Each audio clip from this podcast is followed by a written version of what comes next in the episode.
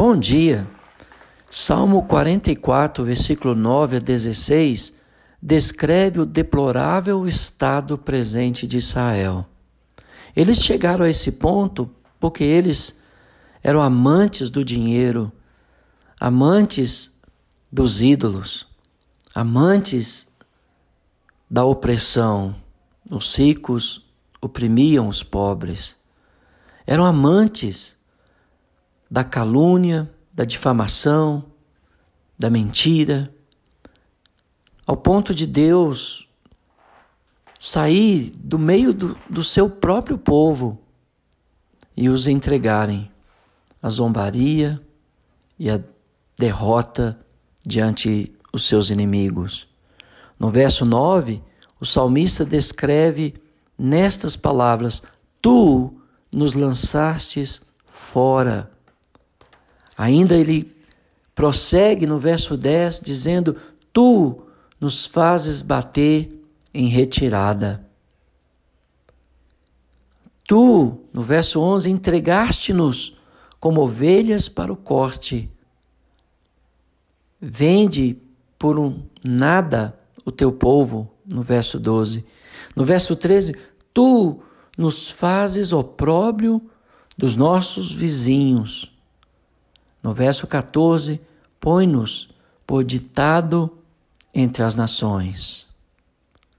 Até que o salmista reconhece que diante de tais calamidades, de tais desgraças que regia os dias e as noites dos israelitas derrotados, ele coloca a sua mão no rosto, dizendo: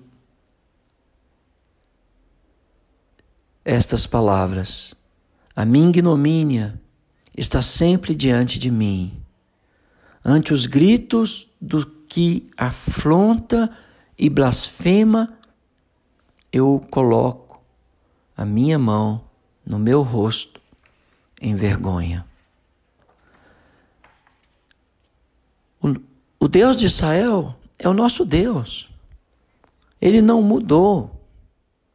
A despeito da vida passada dos israelitas, a nação de Israel, nesse momento histórico, havia sido sujeitada a uma derrota humilhante.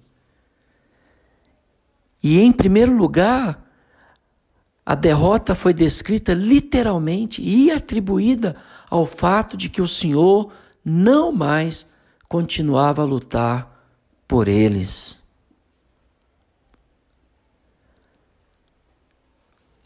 Hoje é a mesma coisa. Deus quer estar conosco. Deus nos ama, importa conosco. Mas parece que nós temos virado as costas para Deus. E nós temos gastado nosso tempo, nossa vida, nossa saúde em conquistar esta vida.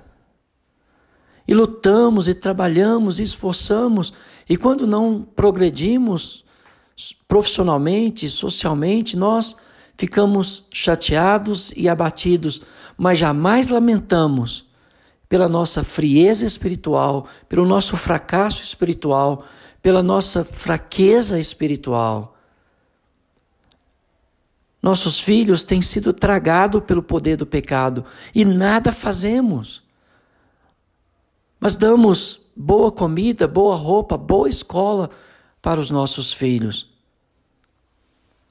Mas a essência da nossa existência tem sido negada, que é Deus. E quando Deus está morto na minha vida, ou na sua vida, ou quando somos totalmente indiferentes a Ele, nós nos entregamos a toda sorte de libertinagem.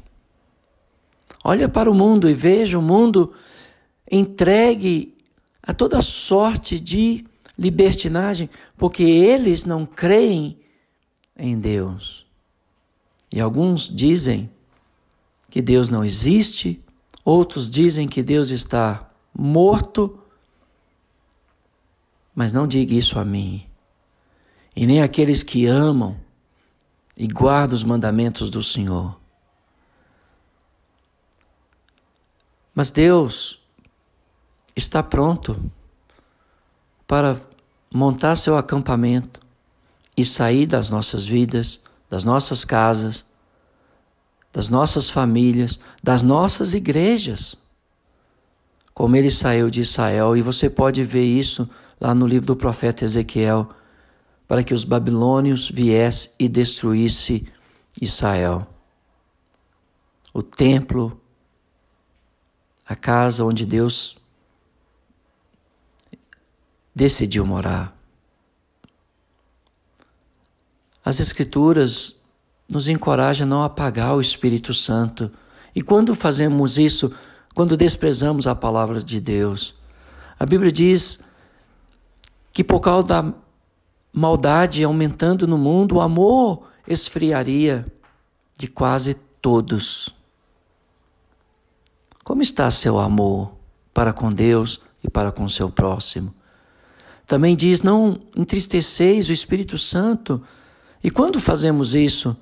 Quando nos damos à gritaria, aos insultos, à ira, às palavras de maledicência, perversas e maldosas,